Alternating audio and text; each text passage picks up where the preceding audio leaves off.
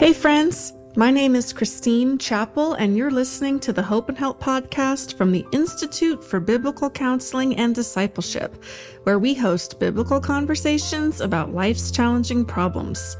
In this episode, I chat with Michael Gembola about his book, Anxious About Decisions Finding Freedom in the Peace of God.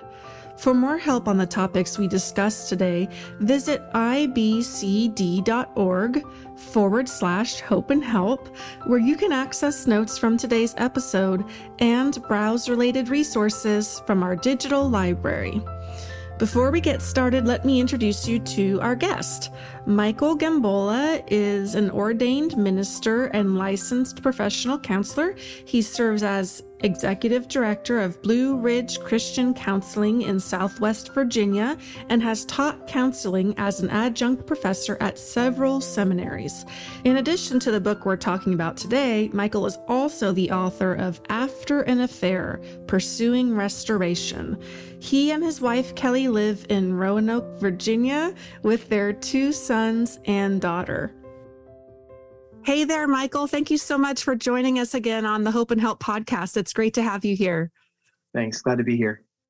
I wondered if you might spend a few minutes before we get started in our conversation sharing a little bit about this book that we're talking about today. It's called Anxious About Decisions Finding Freedom in the Peace of God. Can you tell us a bit about why you wanted to write a book on this topic? Sure. I mean, a lot of what I write tends to come from either counseling issue that is kind of thorny or or difficult, something I see in a lot of the people I'm providing care for, uh, or something that I personally am not sure what to do with. And in this case, a little bit of both. So, understanding the common challenges of making good decisions, of kind of making peace with decisions you have made. Uh, those are all things that I've experienced to some degree myself. And then, especially working with young adults in these kind of career trajectory or marriage uh, big decisions. Just spending a lot of time with people there gave me a sense that people could use a little bit of extra help focused on decision anxiety. Yeah, well, I'm glad you actually just said the term decision anxiety because you made the distinction early on in the book that this particular book is not just about how to make godly decisions, but this book is specific to the struggle of decision anxiety, as you said. And so I wondered if you could explain what that term means well, it's not a technical term, you know, so it's not something you can look up in the dictionary or find in any diagnostic manuals. Uh, but it is something that I noticed a problem with, and, at least a gap in a lot of the existing literature, like you said. So, a great example of a good book that helps you think about making good decisions as a believer is J.I. Packer's Finding God's Will. And he lists several things that tend to be present when someone's not making good decisions. So he talks about not being willing to think or to think, not thinking ahead or not being willing to take advice or not being willing to suspect yourself. And as I was looking through that as like this, again, really helpful, really good standard approach to the will of God and decision making. And I thought, you know, that's the opposite of what I see in people who really are just knotted up in decision anxiety. So instead of like not being willing to think, they overthink everything. Uh, instead of not thinking ahead, they think ahead about every possibility so much that they can't uh, move ahead, they get paralyzed. Uh, and then the opposite of not getting enough advice, they try to get advice from everyone. Just the presentation of what anxiety tends to look like in the decision making process, at least on the end of the spectrum, it looks a little bit more like OCD, like this kind of obsessive, ruminative uh, struggle. It just was really different than what most of the Will of God books I was coming across would tackle.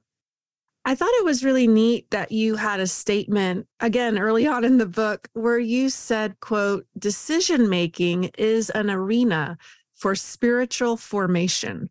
And I guess I just had never really thought of it, like took the time to think of decision making that way. But once you said it, it really made a lot of sense. And so I wondered if maybe you could explain what you mean by that statement. Well, with any anxiety, there it, it invites you to the pass fail black and white mentality. And if you're talking about discipleship or spiritual formation or maturing in Christ, you're looking at things that are more like a trajectory or more like a process. And that that in some ways is a counterintuitive way to look at decision making because once the decision is made, it is made, either made or not made. It's not really, you know, this ongoing process, especially the big decision. Uh, but on the other hand, most decisions, especially the small ones day in, day out, you know, we're going to do imperfectly. It, it is a skill that we're developing. And honestly, even the big decisions, you know, like, I don't know, someone deciding whether to change jobs mid career, that's not going to be a one moment in time decision. It will be a thousand small decisions that you can get better. Uh, you can get better at, and you can grow in trusting the Lord through. You also explain in the book that while it's good to recognize danger and exercise caution when appropriate, that quote, when anxiety takes control, it becomes a mission to eradicate risk. So, why is that true specific to the decision making process? Here, I was thinking of people I've walked with who had more OCD like experiences. And I believe the principle here is you can have too much of a good thing. You know, you, are aware of dangers. Uh, Proverbs, of course, says the, pursuit, the prudent sees the danger and hides himself, but the simple pass on are punished. And so it's wise to see dangers coming, to look out ahead and see risks. But if you're totally preoccupied with the risks ahead, it's really impossible to do much of anything. And so you do get this kind of paralysis. And anxiety, when it just when it goes out of control, you end up trying to locate all those risks, or at least the mode is you're discovering all the risk and you're trying to eradicate it. And the fact that you can't eradicate it becomes really distressing. It's kind of the the picture of what OCD looks like. With decision making, it, it looks like, you know, I want to make a good decision and I see all these potential risks and I need to resolve each of those risks before I can make the decision. And that's where you get stuck, uh, is in eradicating risk. You know, the opposite, which I'm kind of holding forth as the way forward, is the reasonable acceptance of risk. And the more relational way to say that, the more spiritual way to say that is the acceptance of trust. I liked when you wrote uh, in that same chapter, you said, quote, when you begin to live dominated by the need to get rid of uncertainty and only make choices that don't involve risk, you gradually lose the ability to function in life. I thought that was really insightful again, because I, I guess I never really thought about it that way but you also help us to think about well you know maybe if we're aware that we have this problem then there's like what you call a one two punch. So we have the anxiety about making the decision but then the self-loathing about not being able to make a decision. Right i've seen that a lot where people will get caught up in a decision and be really stuck for a long period of time and then get really mad at themselves for being stuck. Here i'm mostly concerned that you know this this is a self-flagellating this is a self-condemning accusing voice in your head that's just not worth listening to much. Certainly taking stock and appreciating where our weaknesses are and where we need to grow that's fine. But when you're really struggling when you're feeling uh, caught beating yourself up about it uh, tends to only make it worse and make you feel even more discouraged. Then it's hard to actually marshal what little resources you have to turn to the lord turn to others engage again in the decision making process well, I really love how you, throughout the book, continue to help us kind of untie some of the knots and the tangles that get us tripped up in our decision making. In chapter two, you suggest that, quote, the first step in getting past decision anxiety is to stop using the old ways we've tried to find rest. Can you share briefly the four counterproductive practices we might use to seek assurance and rest when experiencing this kind of anxiety? Sure. The first one we've already talked about actually is just, is overthinking.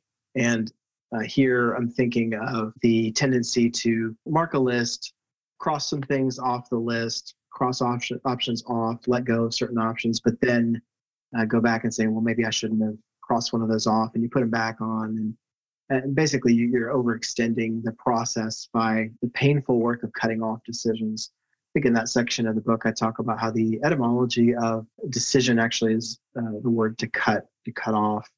And the history of the word rather than the present meaning but it's a fitting history that, that you feel the pinch you feel the cut of losing options. Um, there's a pastor i know of that he used to use the phrase the idolatry of options and specifically when, for example, a person is dating multiple people at the same time for too long, and it's really unloving to the, those people. But the the temptation to hang on to options uh, because it's painful to lose them, it ends up being not just problematic for making good decisions, but hurtful to other people.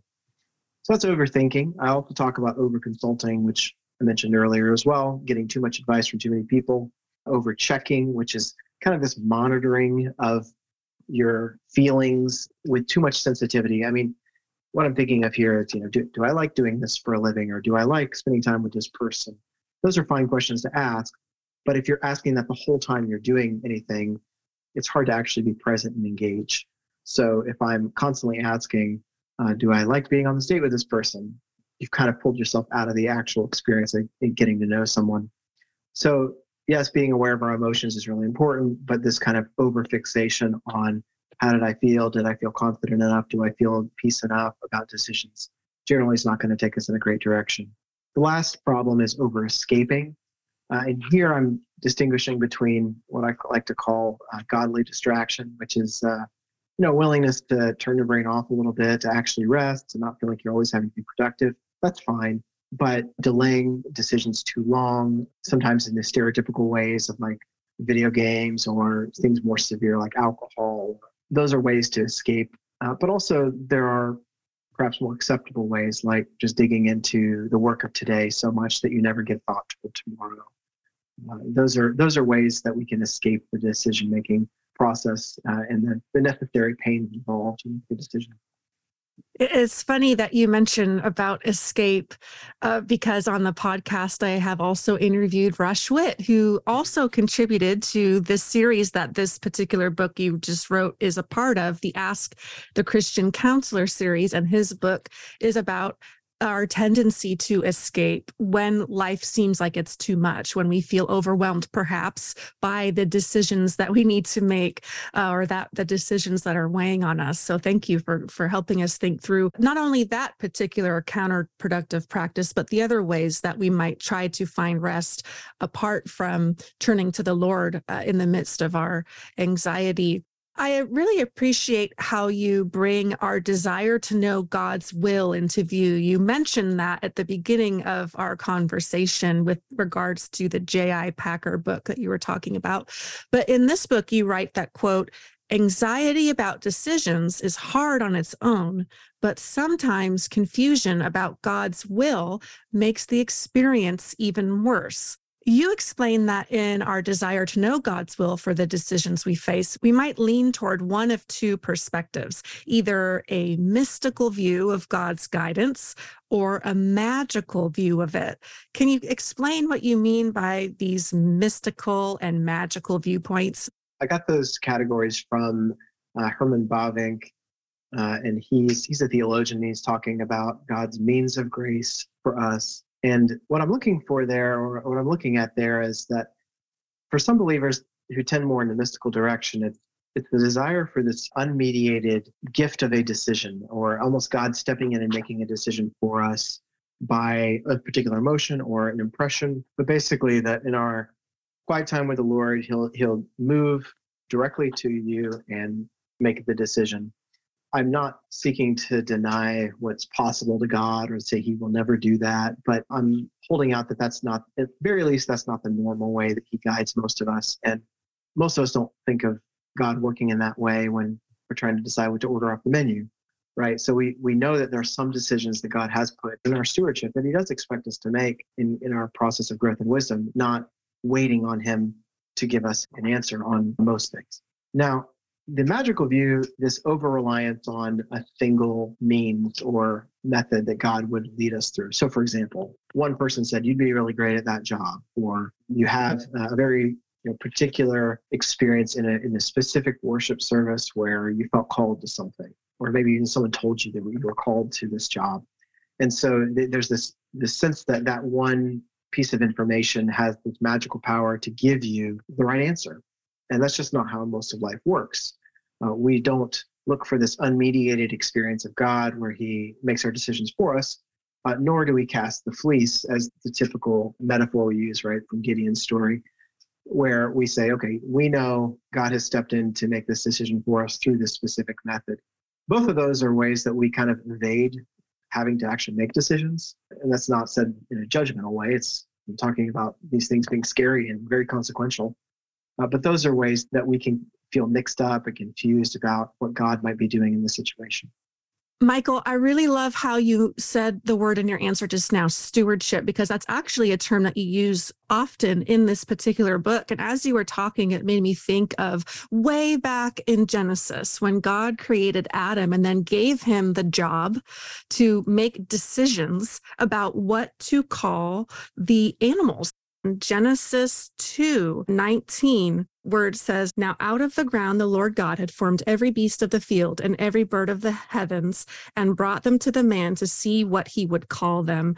And whatever the man called every living creature, that was its name. So, just a really neat example early on, right at the beginning of God giving to man the chance to exercise choices under his wisdom and his guidance. And so, I wonder if you could maybe help us think a little bit more about the stewardship that God has given to us and the freedom to make decisions.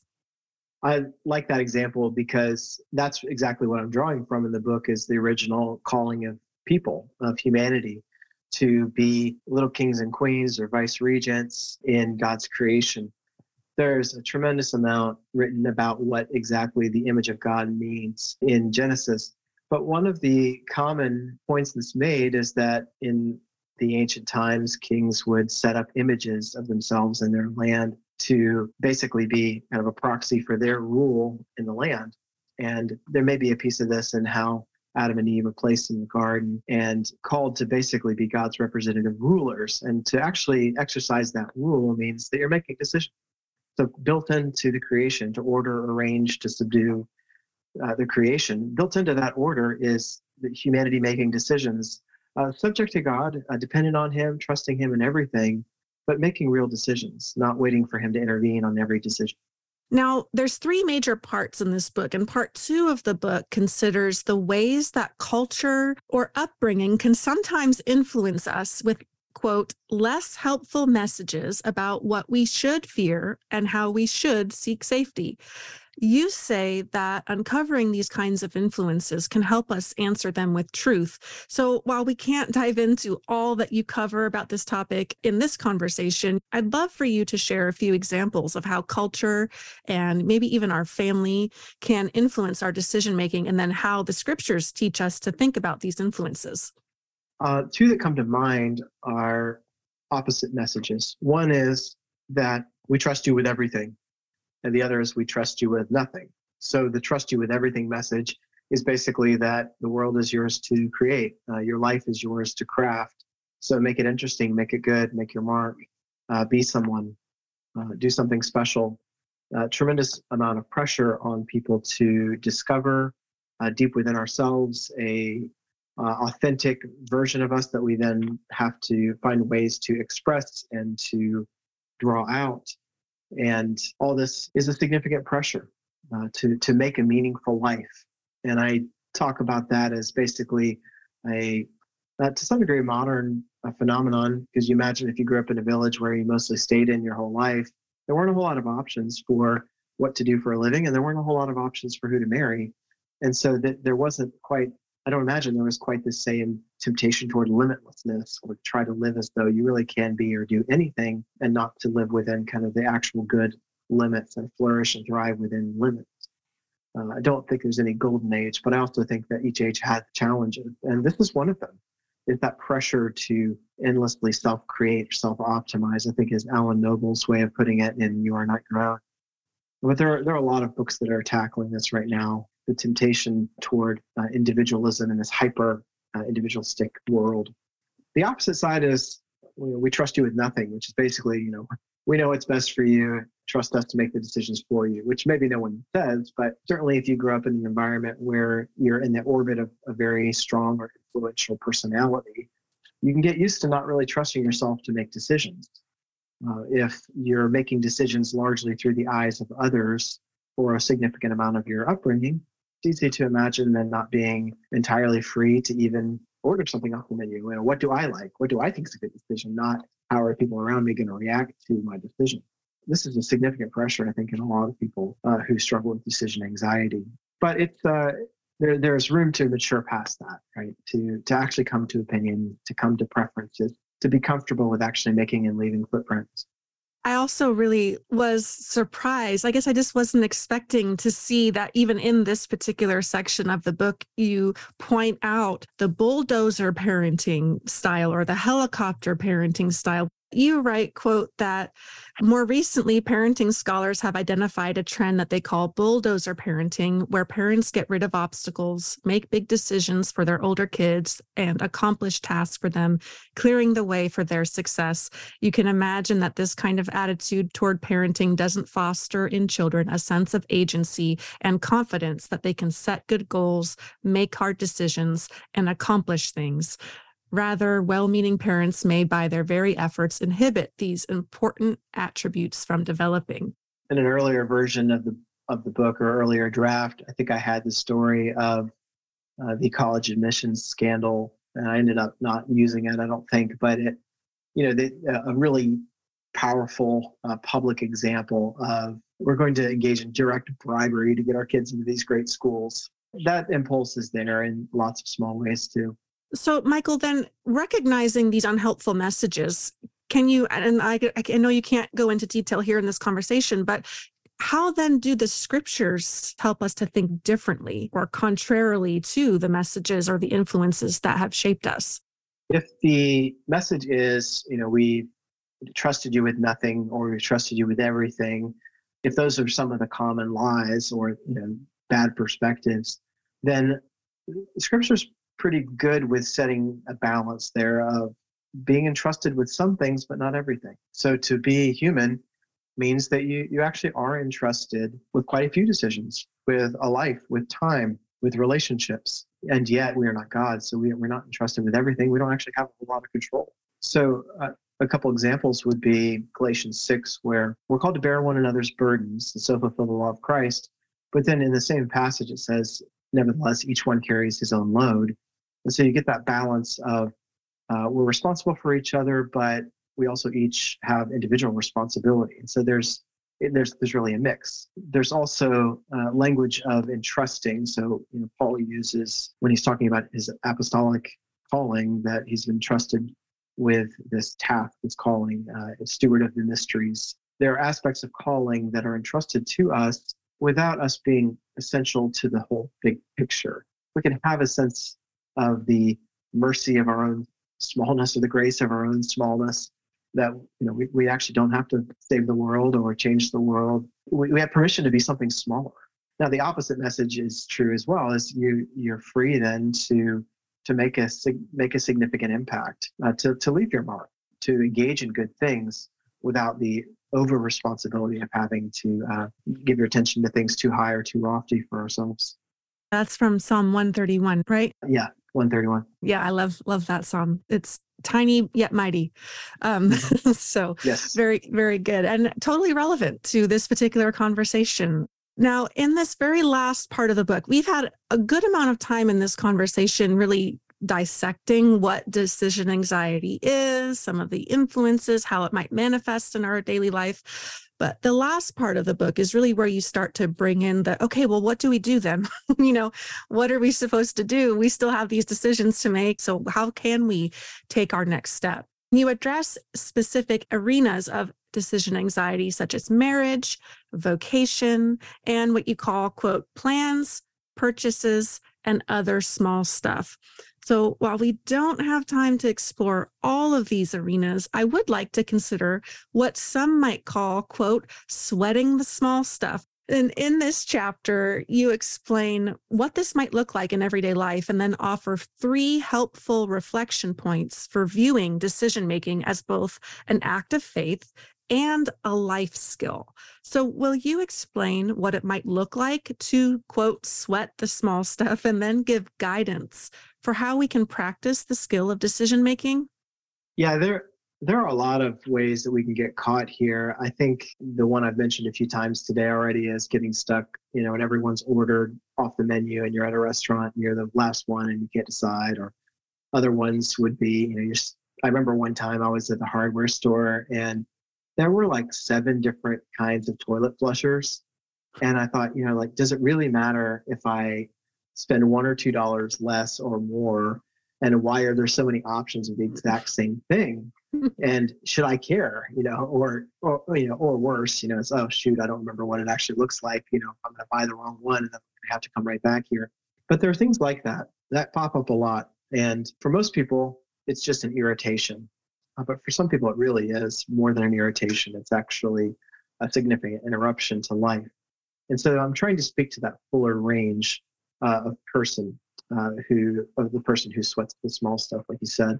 So what I'm looking at as ways to reframe or to change your perspective or to actually engage the uh, in the solving of the problem, I look at a few areas. Uh, one is to accept the uh, risk of of making a bad decision. So, for example, you know, if you're ordering off the menu, it's okay. If I want to change, I actually have to risk making a bad decision. Like I, I may actually deal with the consequence of this.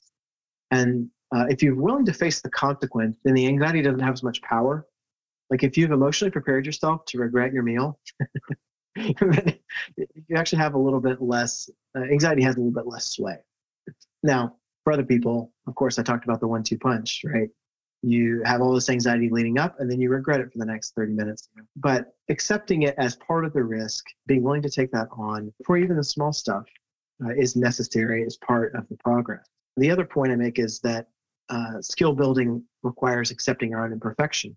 And this is just true of every single skill that we would learn. I use the analogy of basketball. To get better at shooting baskets, you prepare yourself that you're going to miss a lot. And I think I say something about the best players in games miss about half their shots. And like that's really excellent work is missing half your shots. So knowing that you're going to miss a lot, uh, not being surprised by it, not being frustrated by it, knowing that's part of building a skill sets you up to make imperfect decisions. The last point I make is that skill requires incremental progress. And again, the analogy of basketball, or you could use the analogy of learning to play an instrument. We know that progress is incremental. And actually, this is how the rest of Christian growth works too. Very rarely do we have these Damascus Road moments like the Apostle Paul, where we all of a sudden see the light and everything's different. Sometimes in God's kindness, we actually do feel big moments of breakthrough. But the more typical way that we grow is incremental progress. Knowing that that's the case kind of prepares you to not look at decisions as a pass fail situation, but rather a one step at a time decision. And that's really tough to do on something big. Uh, we're talking about something small, of course. But I say that actually the big decisions are actually made up of small decisions too. So while the decision to get married is a huge one, the decision to go on one date is not. It's actually not that big of a deal. And so accepting that, okay, this is an incremental step in being a good decision maker, making a good big decision, uh, accepting the imperfection of those small steps, being willing to take the risk of that small step, and being willing to get better at it over time actually frees you to live life Michael, I wonder if you in the counseling room face situations when someone is afraid of making a decision that is somehow outside of God's will. You know, sometimes they'll say, How can I know for sure this is what God has for me? Uh, you know, so they'll talk about it in that particular way. So, how do you help those people who are wrestling with that type of a question? What I say in the book is that there are moral and non moral decisions, not meaning that some things exist out of a moral framework, but meaning that some things are right and wrong. If the question is whether to steal money or not, of course, we have a very clear answer from God, right?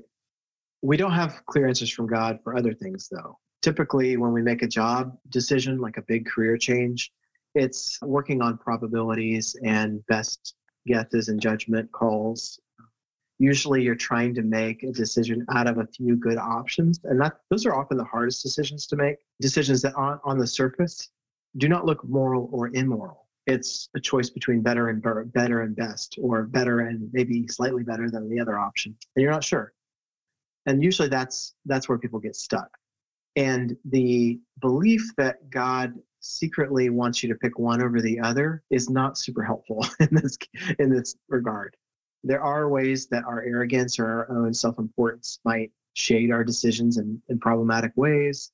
Uh, there are ways that we are too influenced by the opinions of others or not influenced enough by the opinions of others that might lead us to one decision over another. But again, accepting that we're going to make an imperfect decision uh, frees us a little bit to say, if God wanted us to know very clearly, uh, He would tell us.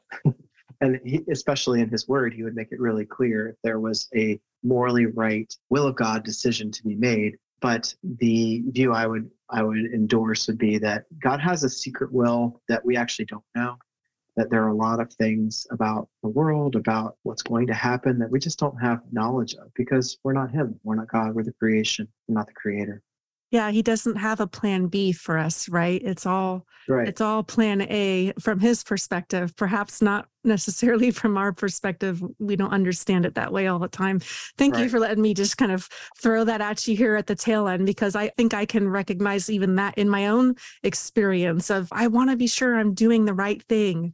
Well, we've got time for a couple of more questions. So before we close out our conversation today, would you offer us some practical steps that we might immediately take if decision anxiety is something that we're battling through? I mentioned the principle of godly distraction. Uh, another way to put that is that ruminating, overthinking is not actually going to lead to a better decision. So, setting a time to work on the big decision, if it's a big one, uh, is good, is wise. Not viewing it as the thing that has to be thought of constantly until the decision needs to be made. I also want people to steward mental space well. One of the things I've been concerned about that actually I think I got this originally from Richard Baxter and his advice to the melancholy was that people who tend to ruminate or get stuck in anxious thoughts a lot often struggle with silent prayer, but they do a little bit better with prayer aloud with others uh, or reading scripture aloud, but not giving their minds a whole lot of room to follow rabbit trails of potential risks and dangers, uh, but to give special attention to relational prayer, both to God and also with others, and also giving yourself, as I said, breaks. Um, one other consideration I've, I've given is to start tackling the smaller anxieties first. So, if you've got a set of things that cause you anxiety that are relatively reliable, as in stable, you, you know the kinds of anxieties that keep popping up, to actually assign a number value to them. So some things are highly anxiety inducing, some things are not that anxiety inducing. But to to try to on purpose do the scary thing uh, and start with the ones that are not quite as scary, but to do them on purpose. Um, and sometimes this can be silly things like going and making a purchase, but giving yourself five minutes to make it. And you're going to on purpose do this because this is an area you need to work on. And uh, you set your time, you keep to the time and you fight the ruminating or the second guessing as best you can. So those are just very small, practical, immediate steps. I think I have a few others in that section of the book as well. Well, we're just about out of time, but I want to be sure to say a couple of things. So before we close off with our last question of the day, I want to let the listener know that if you are interested in learning more about Michael's book, you can scroll down to the show notes, click the link there, and that will take you to a page on IBCD's website. Have all that information for you there where you can purchase the book and see more about Michael and his ministry. But before we do that, don't scroll down there yet because I want you to hear these last encouragements. Michael, I want to invite you to do something that I ask every guest of the Hope and Help podcast to do, which is to speak directly to the audience. There may be someone listening today who finds themselves anxious about the decisions they currently need to make. What would you say to this listener to encourage them with the hope and help of Jesus Christ? I'll just share one quick picture of the life of Jesus that I keep coming back to. I believe it's around Mark 6, where he makes the decision to go up to the mountain to pray, to be alone. They've hardly had time to, to even take a break to eat. So he makes the decision, and then what immediately happens is he's interrupted by a human need. He's interrupted by what people are asking for from him. And in each case, he graciously steps away to actually help the people in need. And nevertheless, he keeps moving toward his father, his time with his father. He keeps moving, keeps moving toward the mountain uh, to be alone with with the Lord. And similarly, when we are engaging the challenges of life, when we even make decisions, imperfect as our decisions are, we keep moving toward the good things that the Lord has for us, knowing that human need will get in the way. We respond with grace for others, and knowing that the grace is there for us as well. Uh, I love that picture of Jesus, responsive to human need, decisive but flexible, concerned to uh, always be about the business of his Father, but knowing that while he lives under human limitations, uh, he needs rest too. So live and flourish within limits. That's my encouragement. Awesome. Thank you so much for those words of encouragement. And Michael, if there's someone listening today who wants to get connected with you and your ministry, where you have been a guest on the podcast before, you've written at least one other resource that I'm thinking of right now with P&R Publishing on their 31 day devotional series. And so, where can people connect with you online to learn more about your books and your writing ministry? I work for Blue Ridge Christian Counseling. I'm the director there, and the website there is brccva.org. And we have uh, a good overview of the kind of ministries, the training, the writing, the counseling that our organization does. So that'd be a great place to look. Awesome. Well, thank you so much for taking time during the holiday season to talk about this very important topic. We, again, I did not have time to go into the nitty gritty of everything Michael offers. So, if this is a topic of interest to you, I want to encourage you to get a copy of the book and work through it, perhaps with a friend. The chapters do have reflection questions at the end. And I hope that this book will be a blessing to you if this, if decision anxiety is something that you're struggling with today. So, thank you so much, Michael, for joining us for the show. Thanks for having me. Before we let you go, I'd like to remind you to visit ibcd.org forward slash hope and help. There, you can check out the show notes from today's episode. If you enjoyed today's conversation, why not subscribe to the podcast? That way, you'll be notified when new episodes release. Also, please don't keep the Hope and Help podcast a secret. If you know someone who could be encouraged by listening to this episode, please do them a favor by sharing it. Thanks so much for listening to today's show. Be sure to join us next time on the Hope and Help podcast.